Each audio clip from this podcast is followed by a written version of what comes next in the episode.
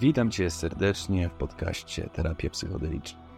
Będziemy tu rozmawiać o odmiennych stanach świadomości, wywoływanych na różne sposoby i o niuansach wykorzystywania ich w terapeutyczny sposób, bardzo szeroko rozumiany.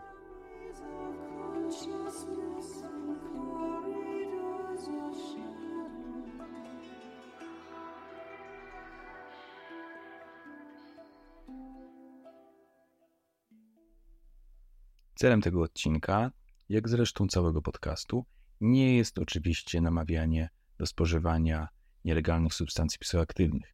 Celem podcastu jest edukacja, propagowanie teoretycznej wiedzy na temat terapeutycznego używania odmiennych stanów świadomości, jak również redukcja szkód i dawanie odpowiednich rad osobom, które i tak by po takie eksperymenty sięgnęły.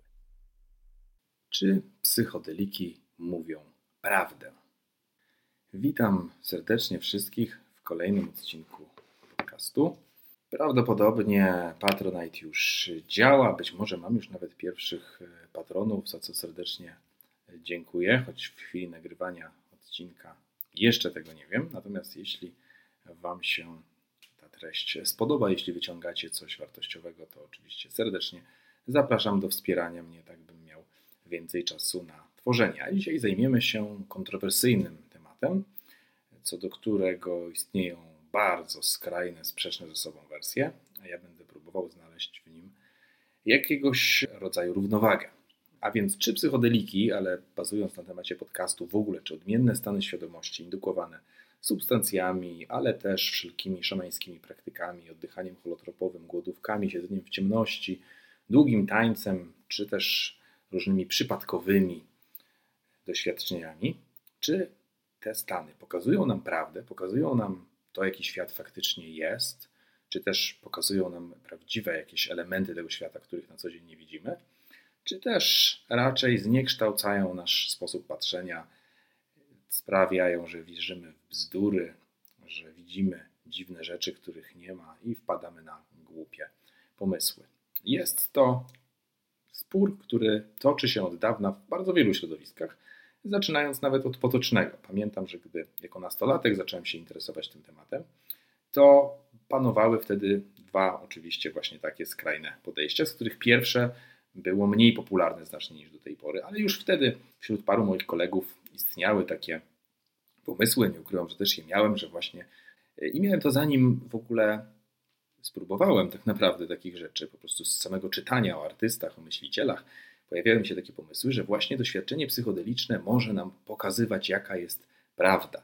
Idąc za Huxleyem czy za pewnymi artystami, może być tak, że na co dzień jesteśmy zaślepieni pewnymi percepcyjnymi iluzjami, pewnymi percepcyjnymi uwarunkowaniami, a tymczasem właśnie wzięcie takiej magicznej substancji, czy też wprowadzenie się w jakiś inny sposób w trans, zdejmuje te bariery i pokazuje nam rzeczywistość, pokazuje nam prawdę daje nam dostęp do nieograniczonej ilości pomysłów artystycznych, daje nam dostęp do jakichś genialnych odkryć, do tego, że ktoś przecież odkrył myszkę komputerową właśnie pod wpływem LSD, ktoś inny odkrył język programowania pod wpływem psylocybiny. Wpadano na fantastyczne pomysły, chociażby tego, jak wygląda struktura DNA, helisy DNA, która też była pod wpływem LSD.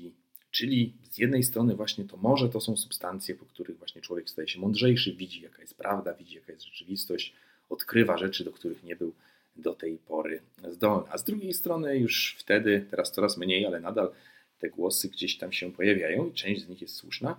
Z drugiej strony mówiono o tym, że psychodeliki wywołują właśnie skrajnie głupie stany, które są niebezpieczne, że można wyskoczyć przez okno myśląc, że się umie latać, czy moja ulubiona urban legend, że można upiec i zjeść własne dziecko, która to jest dosyć drastyczna historia i moim zdaniem mało realna, ale jednocześnie sporo prawdziwych historii o tym, jak ktoś na przykład wyrzucił portfel, bo uznał, że pieniądze nie są mu potrzebne, a potem rano żałował i tego typu rzeczy, które wskazują raczej na to, że ludzie w odmiennych stanach świadomości zachowują się głupio, że mają dostęp do mniejszej ilości mądrości niż normalnie, a jeśli coś im się wydaje, to zazwyczaj są to głupoty. Sporo jest różnego rodzaju żartów na ten temat, że ktoś odkrył tajemnicę świata na kwasie, zapisał ją, a rano przeczytał czajnik też lubi się śmiać, albo coś w tym e, stylu.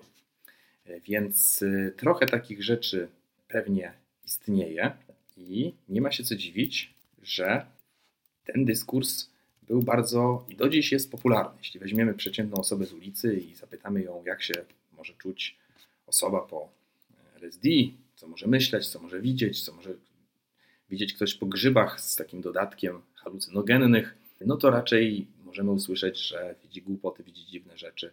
I wielokrotnie, czy to właśnie w dowcipach, o tym jak ktoś mówi, czy widziałeś tego smoka w kuchni po tym, jak zjadł niby grzybki zapieczone przez synka i wielu innych potocznych stwierdzeniach, raczej mamy wrażenie, że widzi się głupoty, a jak się nawet wydaje nam, że widzi się coś mądrego, czy przeżywa się coś mądrego, to rano się okazuje, że to jest głupota. Że nawet jeśli widzimy szumiące drzewa i mamy poczucie zrozumienia wszechświata, no to tak naprawdę to jest tylko poczucie, tak naprawdę nic za tym głębiej nie idzie. Tak naprawdę. Więc to są takie dwa dominujące dyskursy. Ja uważam, że w obu jest trochę prawdy i w obu jest y, trochę nieprawdy po prostu. Że czasem widzimy prawdę, czasem widzimy nieprawdę, czasem widzimy mądre rzeczy, a czasem widzimy głupie rzeczy. E, I, a czasem widzimy mądre rzeczy, ale wyciągamy z nich głupie wnioski, albo czasem widzimy głupie rzeczy, jeśli można to tak ująć, ale wyciągamy z nich mądre wnioski. Więc ja bym był skłonny, żeby postawić tutaj ten, tą kropkę gdzieś po środku.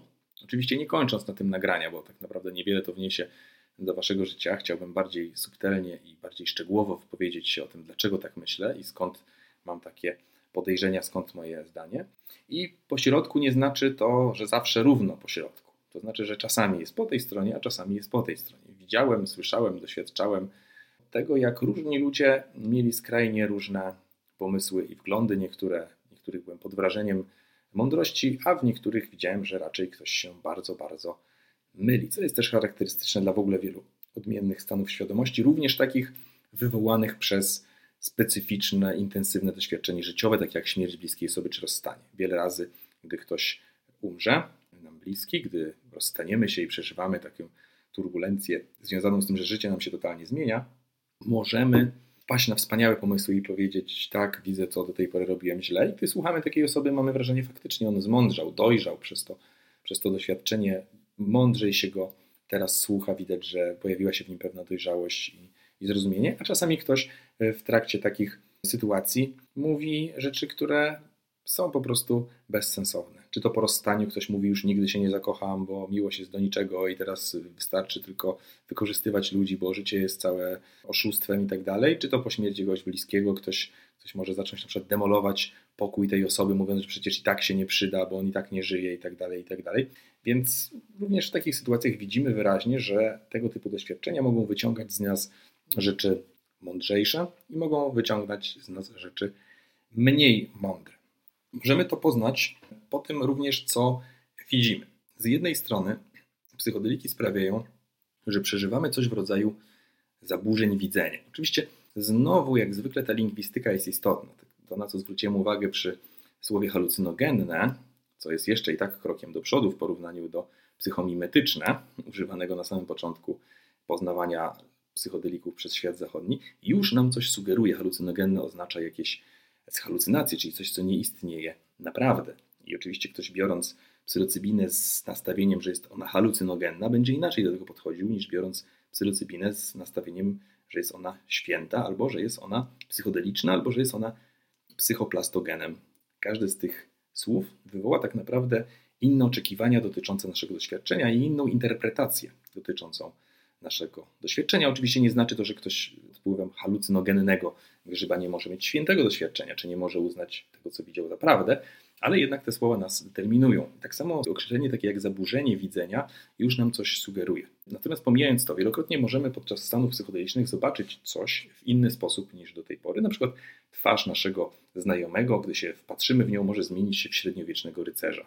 I oczywiście potocznie mówiąc, na pewno powiemy, że jest to zaburzenie widzenia, że ten człowiek nie jest średniowiecznym rycerzem, czyli nasz wzrok, zmysł wzroku uległ pewnego, pewnemu zaburzeniu.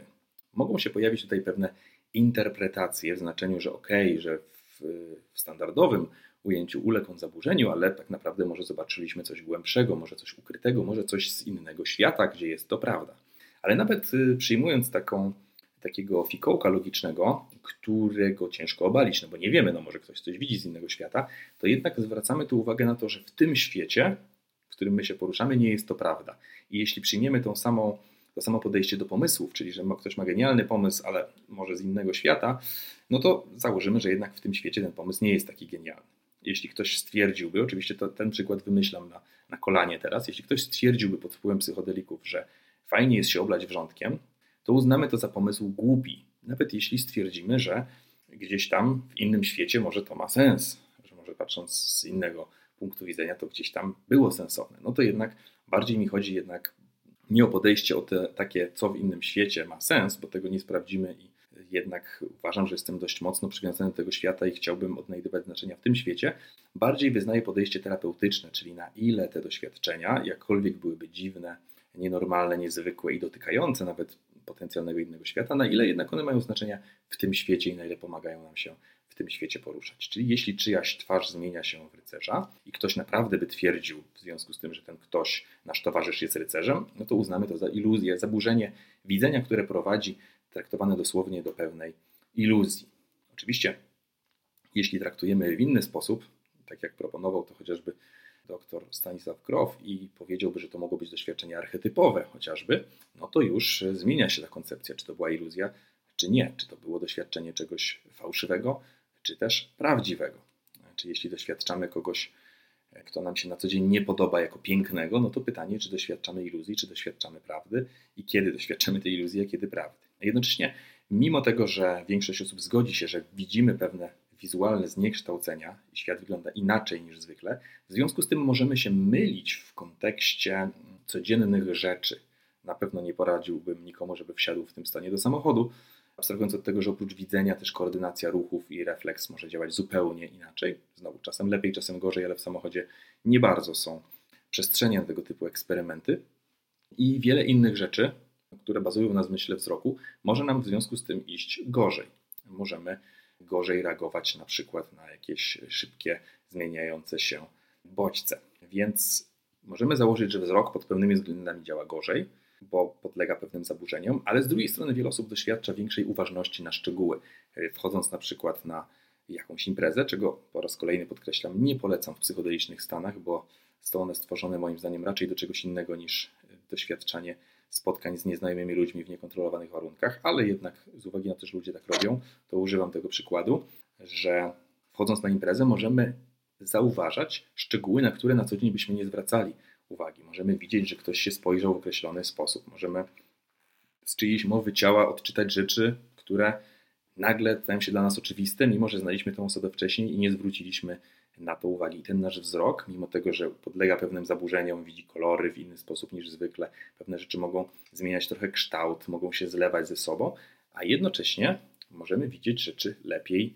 i wyraźniej niż zwykle. I ten paradoks wizualny bardzo dobrze obrazuje też to, co się dzieje na poziomie emocjonalnym, mentalnym czy też duchowym podczas tego typu przeżyć. Czyli możemy widzieć pewne rzeczy lepiej, a pewne gorzej. Zacznijmy od tego, co możemy widzieć lepiej z czym się możemy tutaj zgodzić. I racja jest taka, że na pewno wiele pomysłów artystycznych działa lepiej po prostu, czy to pod kątem muzyków, czy to pod kątem pisarzy, filmowców, rzeźbiarzy, czy też osób, które mniej są bezpośrednio związane z przemysłem artystycznym, ale ten artyzm wyraża się w postaci ich projektów biznesowych, czy też innych rzeczy, które w jakiś sposób tworzą. Tak, pomysły artystyczne mogą działać o wiele lepiej, aczkolwiek również tutaj dla równowagi dodałbym, że wielu artystów mówi, że gdy próbuje w niektórych etapach doświadczenia psychodelicznego tworzyć, to wychodzą im same bzdury albo nie są w stanie stworzyć jednego słowa, bo wszystko samo sobie zaprzecza, albo wygląda to, co stworzyli, wygląda źle, albo to, co wydaje im się genialne, już po chwili wydaje im się banalne i tak faktycznie też później jest. I tylko część z tych pomysłów przechodzi tą cenzurę.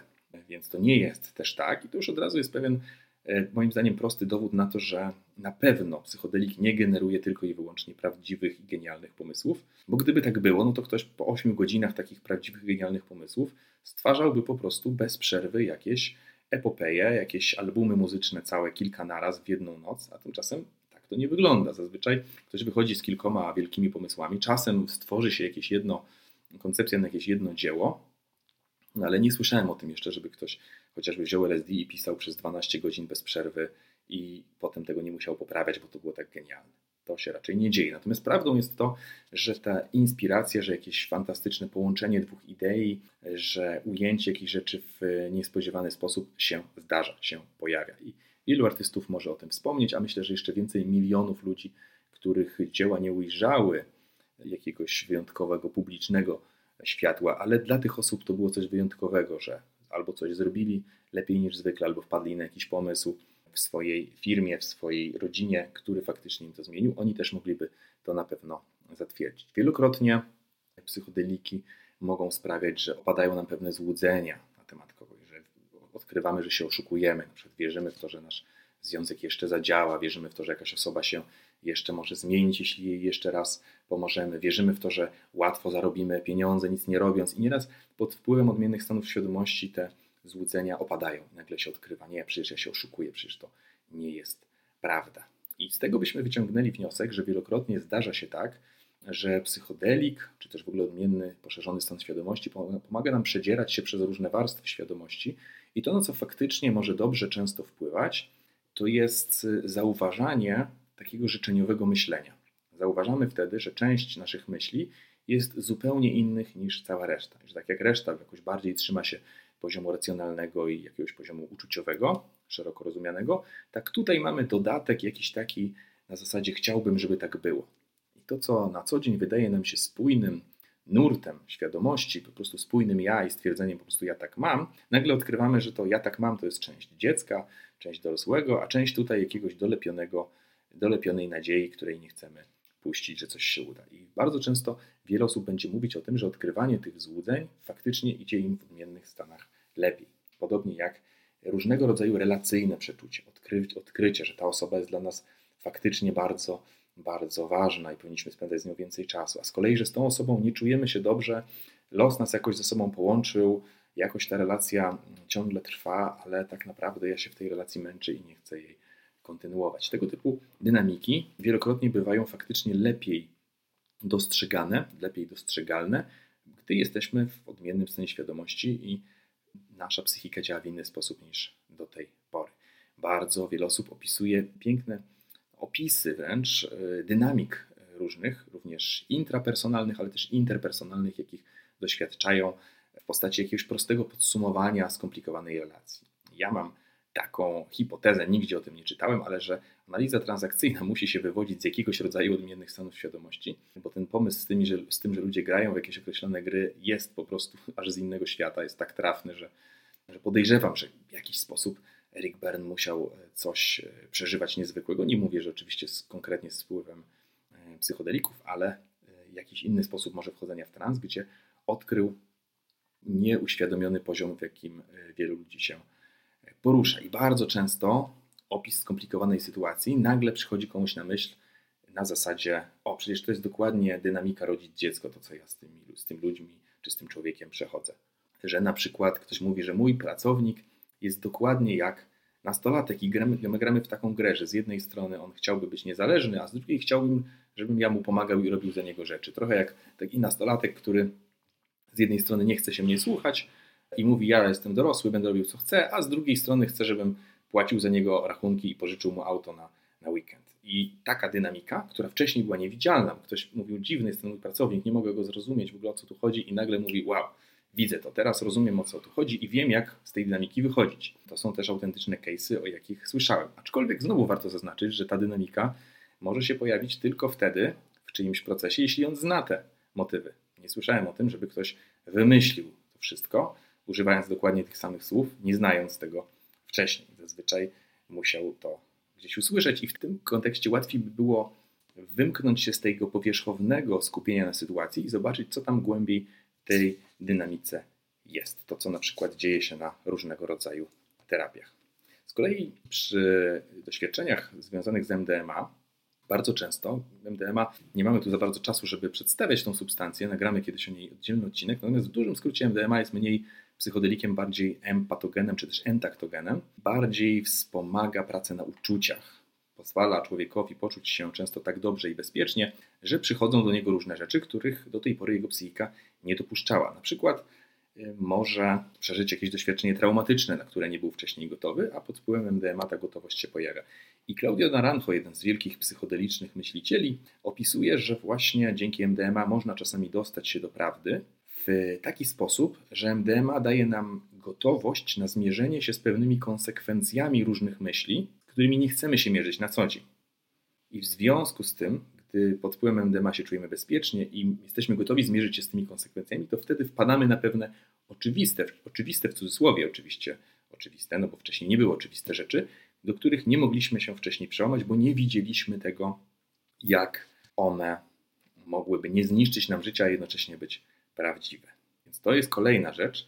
I tutaj można dodać, że nawet alkohol w małych ilościach zazwyczaj bywa prawdziwy, bywa rozsądniejszy w sytuacji ogromnego stresu, gdy ktoś nie jest w stanie panować nad sobą. Być może mała ilość alkoholu, którego uspokaja, sprawia, że tak naprawdę widzi on bardziej adekwatnie rzeczywistość niż do tej pory. Oczywiście z tą adekwatnością też jest kwestia bardzo sporna, tak naprawdę. Nie chciałbym za dużo filozofować, szczególnie w tym odcinku, ale możemy się zastanowić, czy bardziej adekwatna jest osoba, która idzie do pracy, na przykład, bo stwierdzano, że trzeba iść do pracy, trzeba zarabiać i tak dalej, czy ktoś, kto stwierdziłby, nie idę do pracy, mam odłożonych dużo pieniędzy i bez sensu, żebym dzisiaj tracił czas, kiedy jest taka piękna pogoda i kiedy mógłbym spędzić czas ze swoimi dziećmi. I tak naprawdę od nas, często od sędziego, będzie zależało, co uznamy za rozsądne, a co nie. Są pewne przypadki bardziej jasne i bardziej jednoznaczne, a tutaj mogą być przypadki, w których będziemy się kłócić z uwagi na nasze filozoficzne założenia i tego, co według nas jest prawdziwe, a co nie.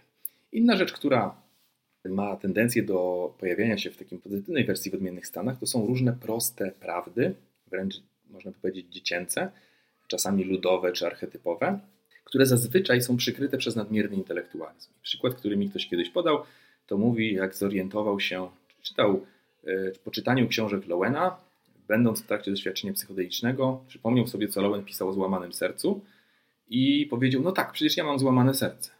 Że rodzice, w sposób, jaki mnie wychowywali, złamali mi to serce, ja mam złamane. Mówi, że czytając tą książkę, traktował to raczej tak intelektualnie, nie był w stanie się z tym emocjonalnie do końca połączyć. Podczas gdy będąc w psychodelicznym stanie, miał takie po prostu odkrycie, ok, to o mnie, mam złamane serce. Nie ma, nie ma co jakby próbować tego rozumieć, konceptualizować, po prostu to odczuł w swoim ciele. I bardzo dużo doświadczeń odmiennych stanach świadomości może być związanych z takim właśnie trochę dziecięcym, trochę ssaczym, zwierzęcym, a z drugiej strony archetypowym, ludowym poziomie, kiedy ktoś mógłby równie dobrze powiedzieć, że mam serce z kamienia. Zazwyczaj może powiedzieć, nie, no ja pracuję, przecież y, muszę zarabiać, no wiadomo, że czasami y, coś sprzedam klientowi, czego może on nie potrzebuje, ale tak naprawdę każdy tak żyje i utonie w y, sieci racjonalizacji, a pod wpływem doświadczenia psychodelicznego mógłby powiedzieć, mam serce z kamienia, teraz to czuję, zachowuję się źle, jestem kimś w rodzaju złego charakteru z jakiejś bajki czy z jakiegoś filmu. Czyli widzenie też takie siebie z boku równocześnie omawiamy, ale też takie dosyć proste, zdroworozsądkowe określenia, które mogą nam się wymykać, gdy stwierdzimy, że one są zbyt proste, więc one na pewno nie podsumują e, prawdy. Z innych e, rzeczy, które mogą się okazać prawdziwe, to tak zwana słynna koncepcja koeksów, stworzona również przez Grofa, dotycząca tego, że on zauważał, że ludzie poddawani terapii pod wpływem LSD, gdy on pracował z tym jeszcze legalnie w szpitalu psychiatrycznym, zaczynają sobie przypominać różne rzeczy, bardzo często cofając się coraz bardziej w stronę wcześniejszych i wcześniejszych wydarzeń. I wśród tych wspomnień pojawiają się po pierwsze oczywiście wspomnienia, które się mało pamięta, albo wspomnienia, które się pamięta gdzieś tam mgliście, że były, ale nie, nie pamiętamy łączących się z tym emocji, nie pamiętamy o tym, jak mocne były te doświadczenia, a czasem pojawiają się wspomnienia, których nawet nie do końca pamiętamy, albo pamiętamy już bardziej z opowieści, albo w ogóle nie pamiętamy, że były, a jednocześnie do tego na poziomie mentalnym pojawia się często zrozumienie tego, jak te doświadczenia, jak te emocje wpływały na mnie wcześniej i na mnie teraz i co w związku z tym jest w moim życiu. Ogromna skuteczność terapeutyczna tego typu doświadczeń sugeruje, że jest tam sporo prawdy, że te połączenia często będą prawdziwe, że te doświadczenia emocjonalne będą prawdziwe, uwolnienie tych emocji jest prawdziwe i w związku z tym efekt terapeutyczny może się pojawiać. Jeśli chodzi o takie jeszcze bardziej zaawansowane, powiedziałbym duchowe wręcz doświadczenia, również są rzeczy, które faktycznie w odmiennych stanach świadomości stają się jasne, mimo że na co dzień, choć logicznie się z nimi zgodzimy, to jest to nie takie proste do odczuwania, zauważenia i życia. I często Alan Watts y, chociażby pisał o teraźniejszości, o tym, że w stanie odmiennym bardzo mocno możemy zwrócić uwagę na to, jak ważny jest moment teraźniejszy i że tak naprawdę ten moment jest, jakkolwiek to nazwiemy, jedynym momentem w naszym życiu. E, aczkolwiek oczywiście wiadomo, że zaraz będzie inny moment, ale on też będzie w chwili teraźniejszej. I właśnie ta relacja z tą chwilą teraźniejszą bardzo często będzie determinować to, jak się czujemy, na ile jesteśmy zadowoleni ze swojego życia, na ile czerpiemy z niego, na ile też często adekwatnie się potrafimy zachować. Niby jest to jasne, niby wszyscy to wiemy, niby część terapii opiera się na tym, żeby wracać do tu i teraz i reagować bardziej z teraźniejszości, ale w praktyce bardzo często po prostu nasz umysł nas gdzieś zabiera. A tymczasem w odmiennych stanach świadomości pojawia nam się to, zwłaszcza w silnych ich wersjach, jako taka prawda kłująca w oczy, że przecież masz tylko ten moment, gdzie tu biegniesz, po co te wspomnienia, po co te plany, co będzie za 10 lat, jak uzbierasz pieniądze, bla, bla, bla. Teraz jest ten moment. I to wszystko faktycznie e, bardzo często nas może wybudzić z pewnego stanu, z pewnego marazmu, w jakim jesteśmy i w związku z tym to słowo przebudzenie wielu osobom przychodzi na myśl. Podobnie jak wszelkiego rodzaju względność, o której również Alan spisał, czyli zauważenie, że jesteśmy tylko człowiekiem w jakiejś określonej kulturze, w jakimś określonym czasie, w epoce historycznej. Jest to tylko jakiś jeden gatunek zwierząt na jednej planecie w całym kosmosie i może warto ten dystans w jakiś sposób zastosować do naszego egocentryzmu, czy też ludziocentryzmu, czy też naszego etnocentryzmu, jaki mamy. To też rzeczy, które na logikę e, pewnie nikogo nie szukują, ale jednak doświadczanie tego może być czymś zupełnie, e, zupełnie innym. Więc te rzeczy, o których wspomniałem, pewnie jest ich wiele, ale nie chciałbym, żeby ten odcinek trwał 3 godziny. Podałem taki kilka sampli tego, co faktycznie okazuje się prawdziwe, bardzo często pod wpływem takich doświadczeń. A jednocześnie, żeby troszkę wsadzić kij w morowisko, kilka kwestii dotyczących iluzji.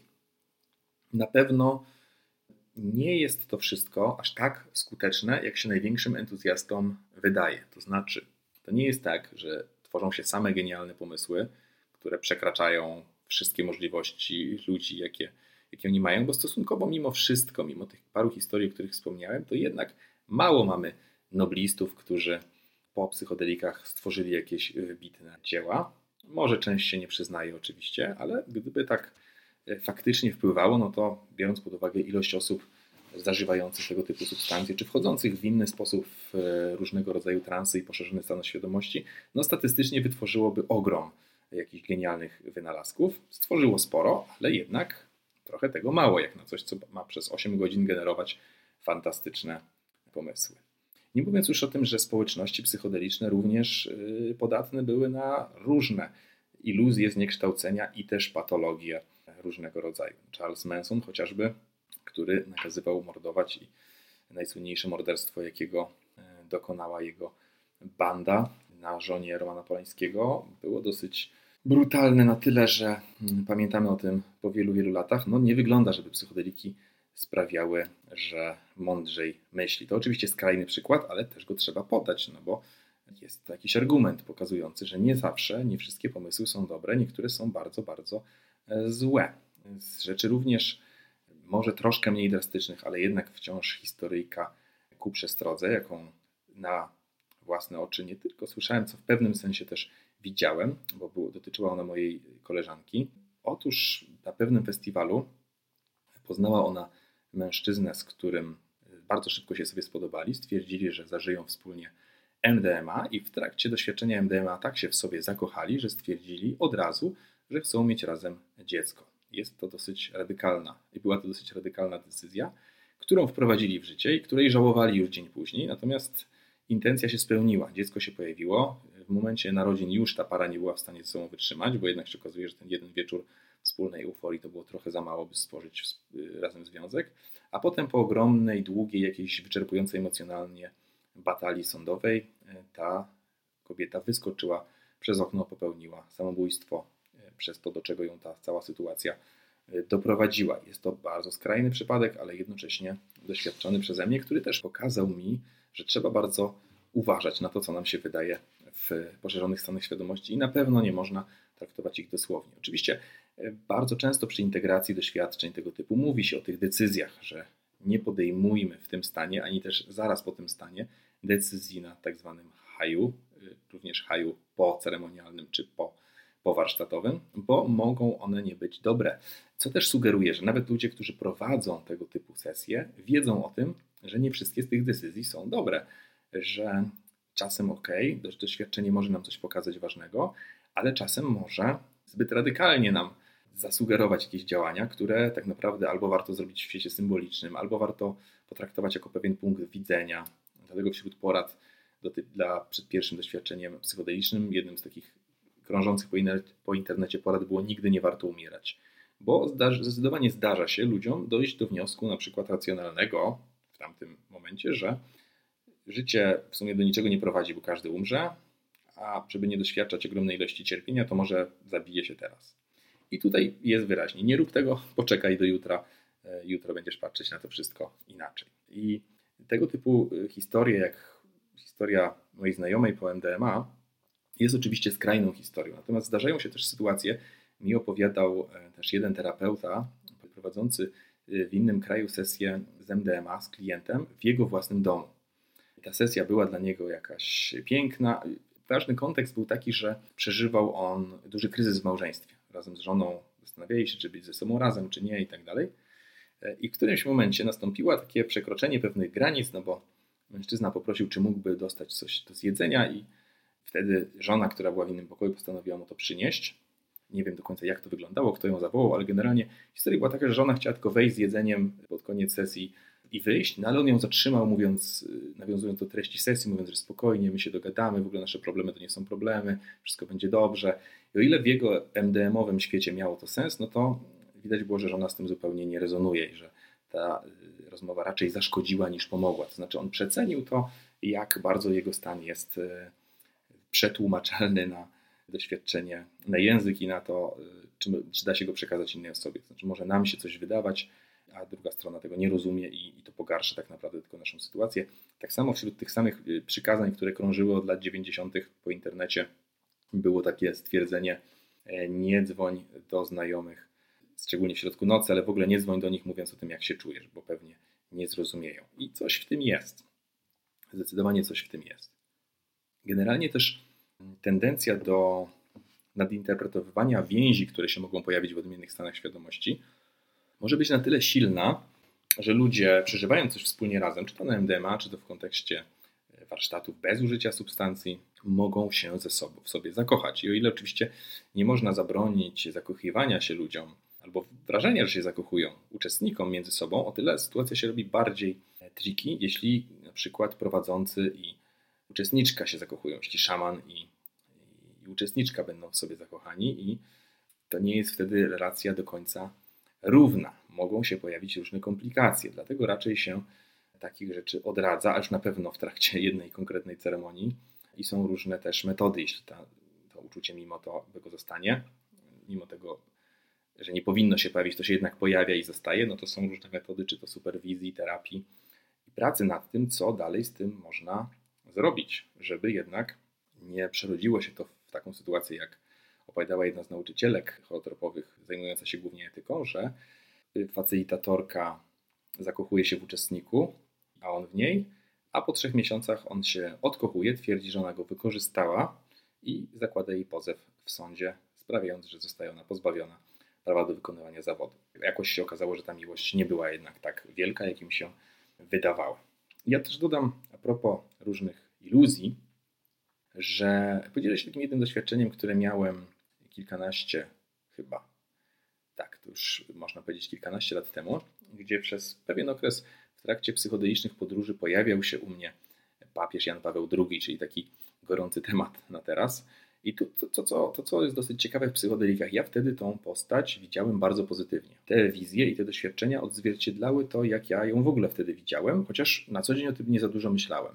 Wydawało mi się taki abstrakcyjny staruszek, który coś tam sobie gadał. W trakcie doświadczeń psychodelicznych podłączyłem się do jakichś pozytywnych rzeczy, które w nim albo były, albo które sobie wyprojektowałem na tą postać. Były to dla mnie ważne jakieś też mistyczne przeżycia.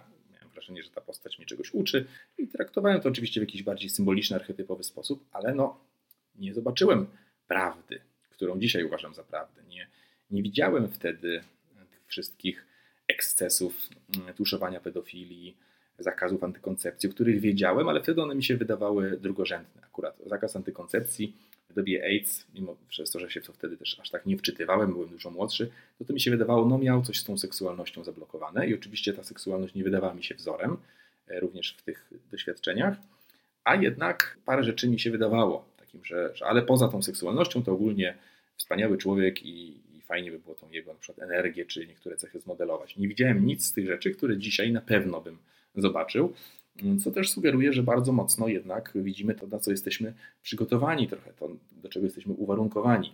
Nie miałem żadnej obrazobójczej wtedy myśli, że zaraz, zaraz, ale kogo ty tutaj czcisz? Przecież to jest osoba odpowiedzialna za to i za to, kolegująca się ze zbrodniarzami. Nie przyszło mi to wtedy do głowy, co też mi dosyć wyraźnie dzisiaj uzmysławia, że nie widziałem prawdy, tylko widziałem coś, co już wcześniej myślałem o tej osobie.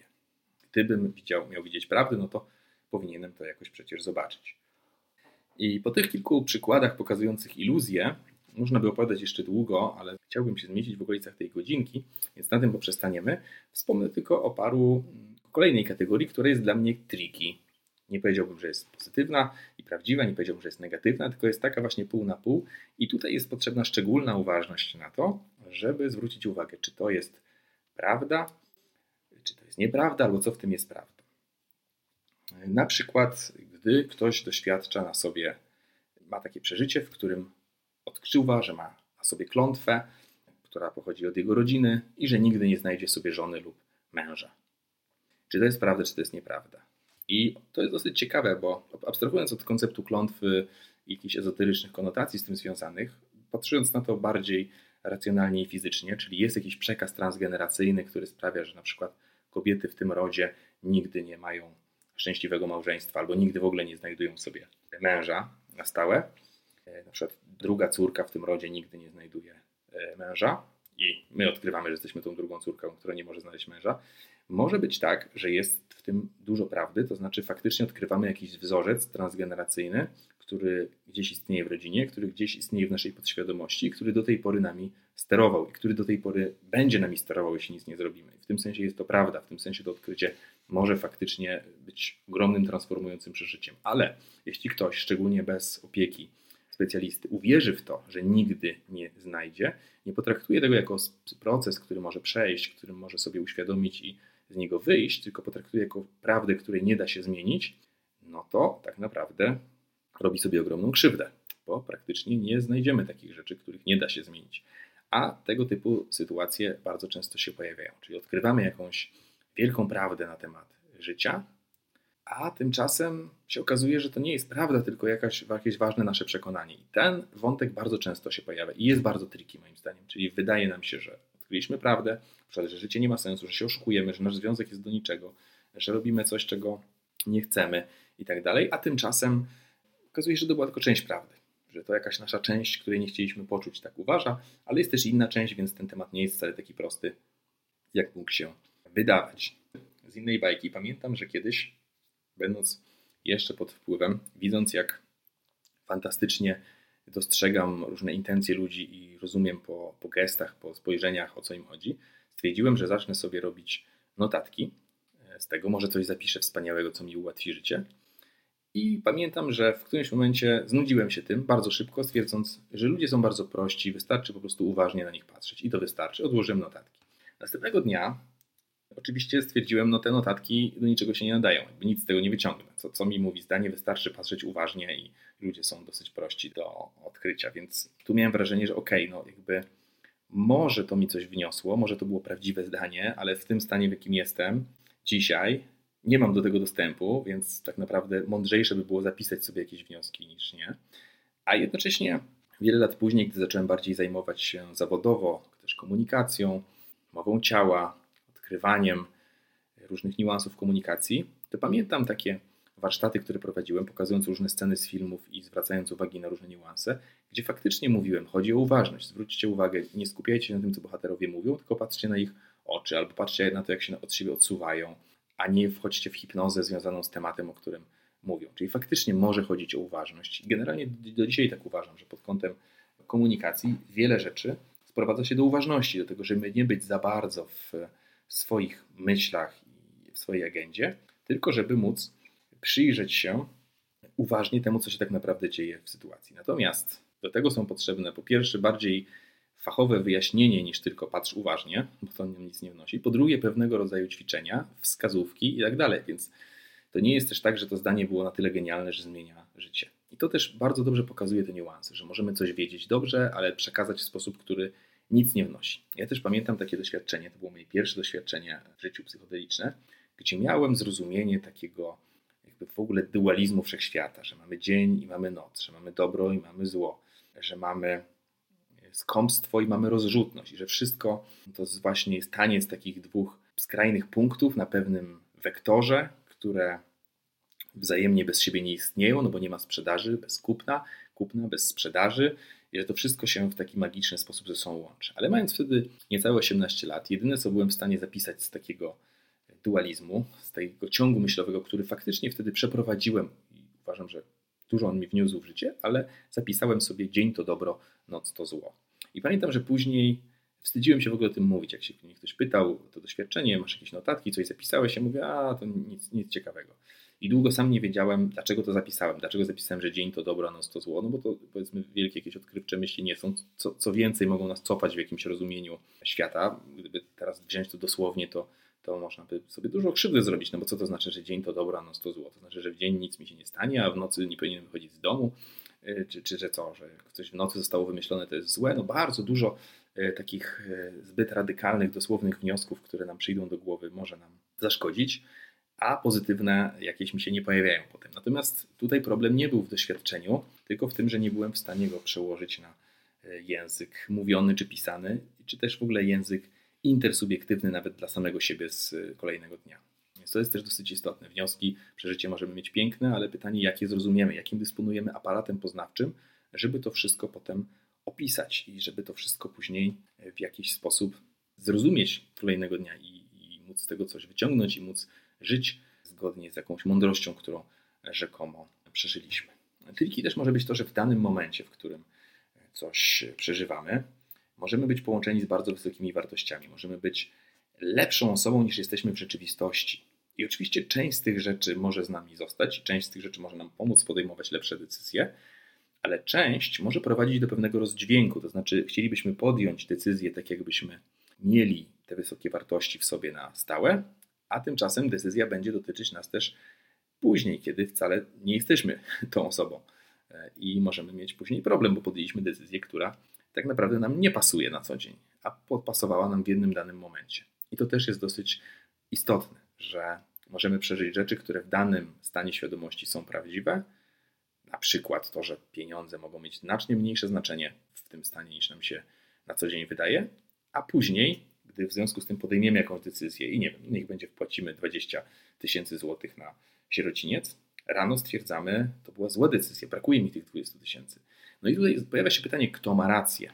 Czy ten ja, któremu brakuje, czy to ja, które stwierdziło, przeżyje jakoś i, i dofinansuje ten sierociniec? No, ciężko jest powiedzieć, kto ma rację, łatwiej jest powiedzieć, kto przez większość czasu będzie zarządzał tą osobą, kto będzie u sterów i ta osoba będzie niezadowolona, jeśli tego, tej decyzji żałuje. Oczywiście możemy sobie to łatwo przetłumaczyć na mniejszą skalę, czyli zrobienie czegoś, co później stwierdzamy, no okej, okay, wczoraj to miało sens, dzisiaj nie ma. Być może za 5 lat stwierdzimy, to miało sens i dzisiaj ma, ale 5 lat temu nie miało i zrobiłem coś, co tak naprawdę wtedy było dla mnie niezrozumiałe i wcale mi nie pomogło w związku z tym.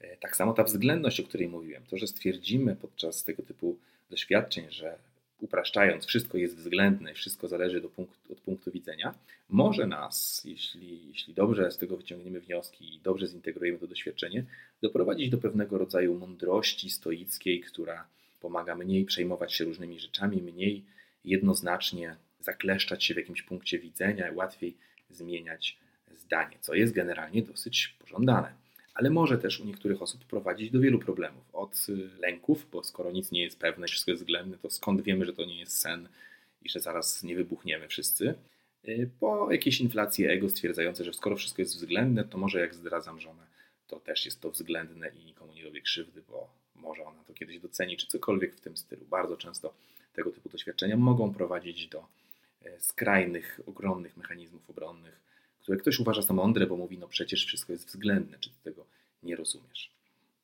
I tak samo z wieloma innymi rzeczami. To, co, to, co też jest e, ciekawe, pamiętam takie dwa doświadczenia jeszcze z młodości, którymi się podzielę, zanim przejdę do, do ostatniej kategorii. Jedno było takie, kiedy podczas jakiejś imprezy psychodelicznej byłem świadkiem takiej rozmowy, kiedy dwóch kolegów spotyka się na balkonie i jeden mówi: No właśnie przed chwilą patrzyłem się w gwiazdy i stwierdziłem, że nic nie ma sensu. A drugi mówi: A ja właśnie teraz paliłem papierosa i stwierdziłem, że wszystko ma sens. I obaj się zaczęli śmiać. oczywiście można to potraktować jako takie filozoficzne bajdurzenie osób na tripie, Natomiast można to też patrzeć na to głębiej, że tak naprawdę te wnioski, do bardzo różnych wniosków można dojść. Oba te wnioski da się obronić, tak naprawdę, bo to też w ogóle zależy od definicji sensu. Znajdziemy filozofów, którzy stwierdzali, że wszystko ma sens, takich, którzy stwierdzali, że nic nie ma sensu i tak dalej. Pytanie znowu, jaka jest prawda, będzie to ciężko stwierdzić. Pytanie, co ktoś wyciągnie z tego konkretnego wniosku.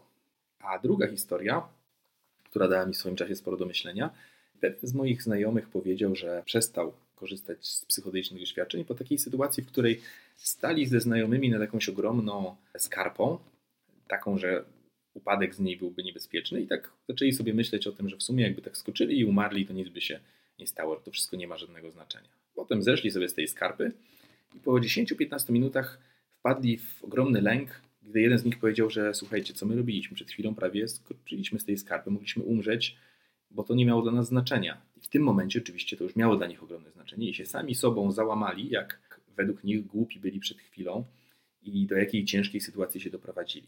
Oczywiście można zmienić tu punkt widzenia, mówiąc, że jakoś jednak nie skoczyli, więc może wcale nie było tak głupio, ale dla jednego z nich sam fakt, że przez chwilę tak mocno stracił nad sobą kontrolę, że rozważał na poważnie, że śmierć nie byłaby problemem, a teraz uważa, żeby była i że sam fakt, że to rozważał, jest problemem, sprawiła, że przestał sobie ufać i przestał takie doświadczenia się pakować. Dla mnie to też było istotne, że kwestia tej różnicy poziomów e, zrozumienia, że to, że widzimy coś na jednym poziomie, nie znaczy to, że za chwilę będziemy widzieć tak samo, a więc w związku z tym, że będziemy tak samo to doświadczenie akceptować. No i ostatnia kategoria, tak naprawdę, o której warto wspomnieć, to są te kontrowersyjne rzeczy, czyli najtrudniejsze, tak naprawdę, które jest bardzo ciężko bardzo ciężko stwierdzić. Rozpoczynając od takich rzeczy jak wspomnienia różnych sytuacji, jak chociażby słynne wspomnienia molestowania z dzieciństwa, które jak wiemy z historii da się wywołać nawet na trzeźwo przez sugestie terapeutów, fałszywe wspomnienia, ale też da się, jak pokazuje wiele prac, terapeutów pracujących z traumą, faktycznie wyprzeć wspomnienie związane z molestowaniem i je sobie przypomnieć. I teraz się rodzi pytanie, czy jeśli przypominamy sobie w odmiennym stanie świadomości doświadczenie molestowania, to czy ono jest prawdziwe, czy nie.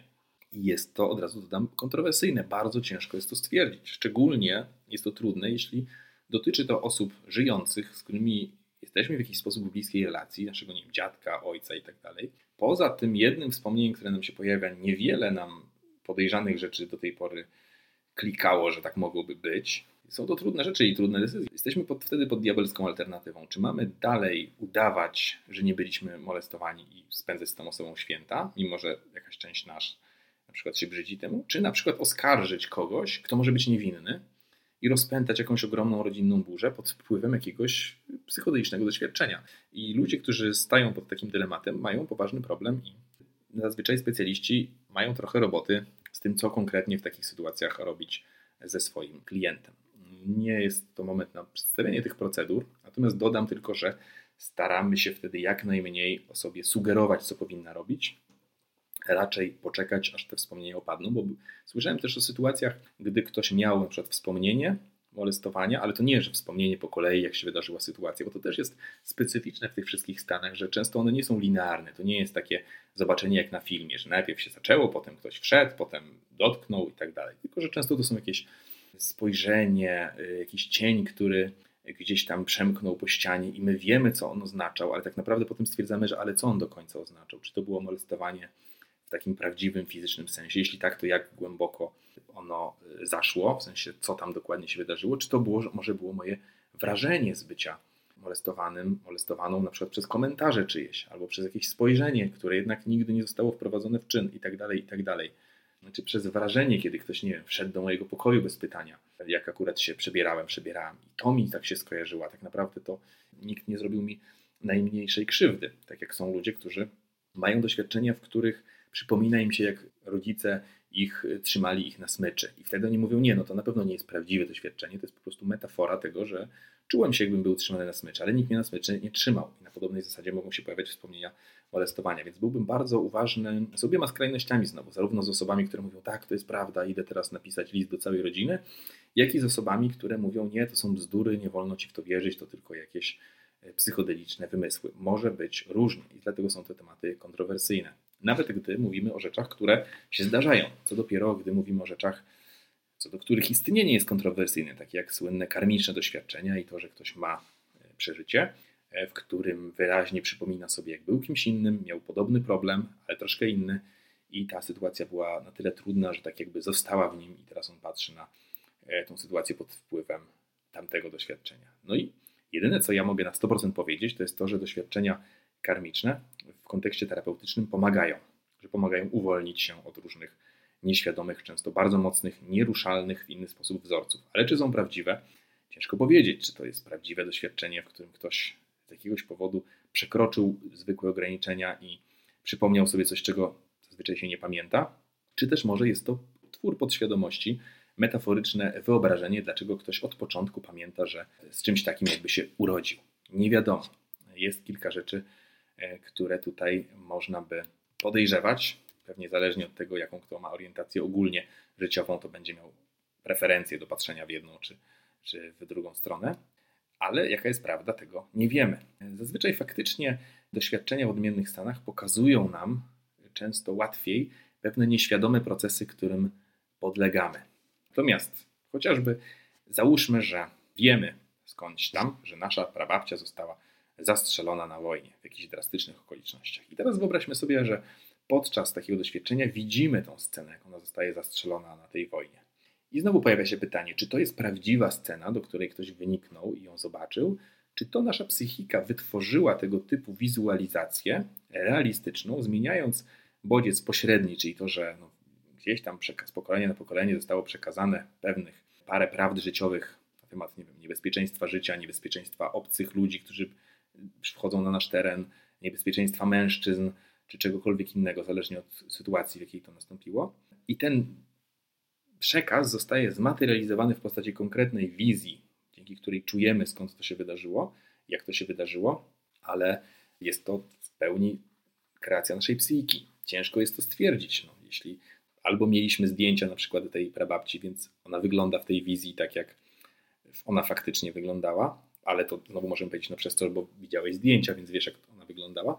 Albo może nie mieliśmy zdjęcia i wtedy jest ciężko stwierdzić, czy ona faktycznie tak wyglądała, jak nie. Więc jak widzimy, są tu paradoksy, które utrudniają trochę takie jasne określenie, jak było.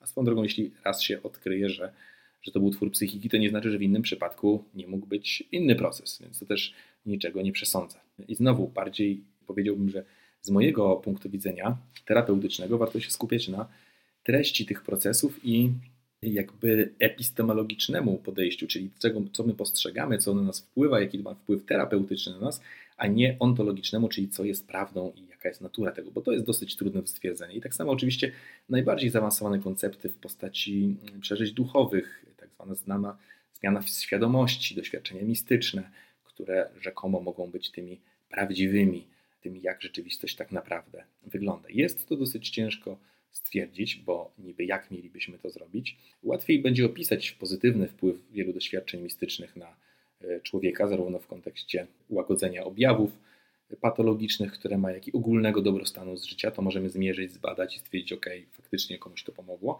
Natomiast, e, żeby stwierdzić, czy to jest prawdziwa rzeczywistość, jest to ciężko, ciężkie do stwierdzenia, kiedy wracamy już do tej rzeczywistości. Stąd, tak jak chcę powiedzieć, parę z tych rzeczy będzie kontrowersyjnych i ciężko jest na 100% powiedzieć, jak jest.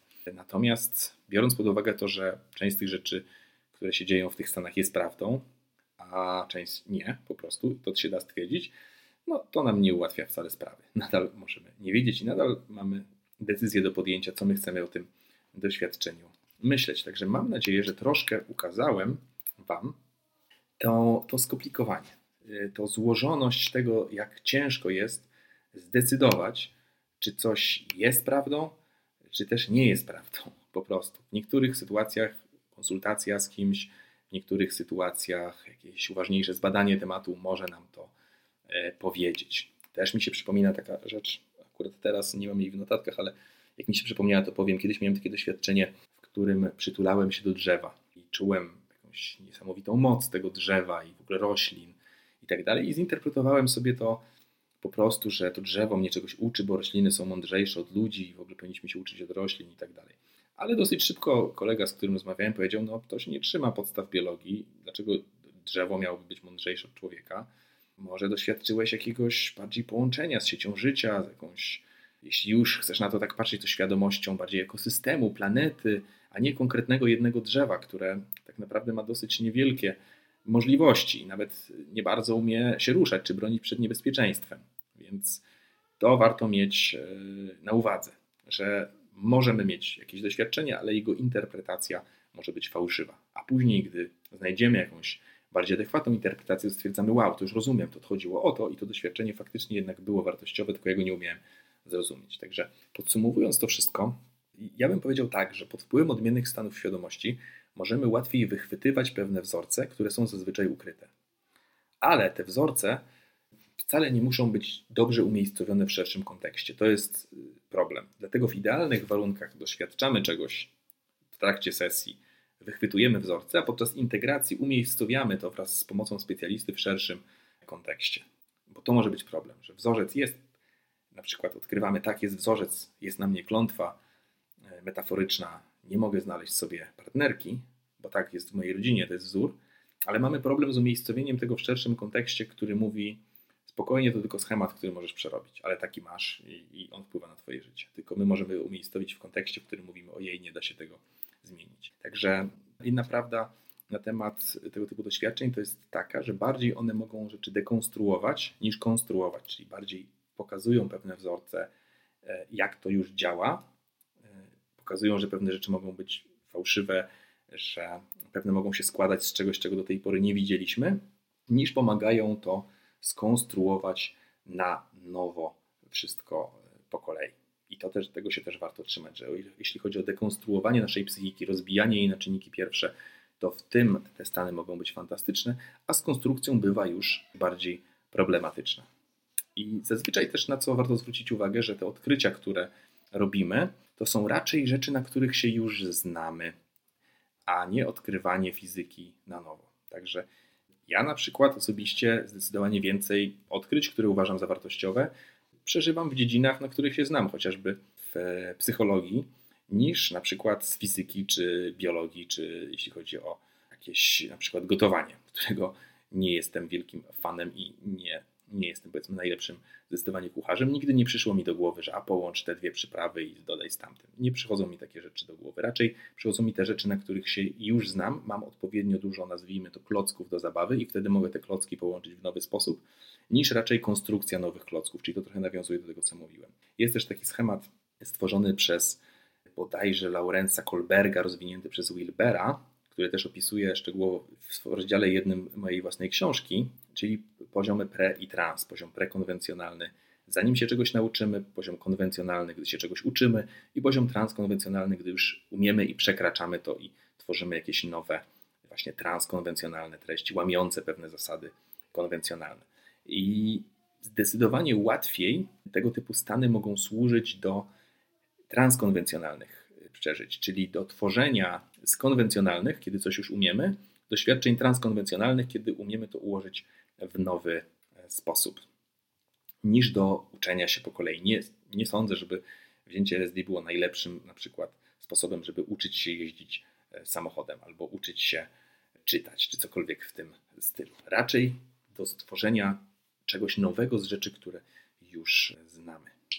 I tak to zazwyczaj będzie wyglądać. I raczej też nie krok po kroku, bo tego wymaga uczenie się i konstrukcja i tworzenie, tylko często nagłe wglądy, które pokazują nam coś z innego punktu widzenia. Tak jak wspomniałem wcześniej, nie zawsze prawdziwego, ale też, żeby było jasne, nie zawsze fałszywego. I chociaż wiele osób pod wpływem tego typu stanów jest przekonana, że wkroczyła w nowy level rzeczywistości, że teraz już wie, jaka jest prawda, że teraz to, co jej się pojawia, jest prawdziwe. Moje zdanie jest takie, że warto na to zawsze bardzo uważać. I to, czego mnie tego typu doświadczenia nauczyły, no to też duży sceptycyzm, stwierdzenie, że skoro mogę na początku sesji uważać, że moje życie jest bez sensu, moja praca jest bez sensu, mój związek jest bez sensu, a pod koniec sesji, kiedy wracam i czuję się fantastycznie, stwierdzam, że moja praca ma ogromny sens, moje życie ma ogromny sens, mój związek jest fantastyczny, no to znaczy, że dosyć łatwo tym spojrzeniem i punktem widzenia manipulować i warto mieć do tego pewien dystans, co niestety wcale nie jest tożsame z doświadczeniem psychodelicznym. U wielu osób zamiast większej elastyczności pojawia się większe usztywnienie mentalne i na to warto uważać i ten temat zresztą poruszę w którymś z kolejnych odcinków. Zakończę porównaniem do snów. Tak jak w snach możemy przeżyć często rzeczy najgłupsze i doświadczać bardzo dziwnych przejść z naszego pokoju do innego kraju, podejmować najgłupsze decyzje, a jednocześnie zdawać sobie sprawę z wybitnych rzeczy, które potem można analizować z psychoanalitykiem, czy nagle odkryć coś, co było przed naszymi oczami, ale tego nie widzieliśmy. Podobnie w ogóle w odmiennych stanach świadomości możemy zrobić jednocześnie najmądrzejsze i najgłupsze rzeczy, wpaść na najmądrzejsze i najgłupsze pomysły. Życzę jak najwięcej tych pierwszych i jak najmniej tych drugich. To by było tyle na dzisiaj. Jeśli Wam się podobało, to proszę oczywiście o udostępnianie tego, przekazywanie dalej, czy może jeśli macie ochotę jakieś wsparcie na Patronajcie. My widzimy się już niedługo, słyszymy właściwie w kolejnym odcinku.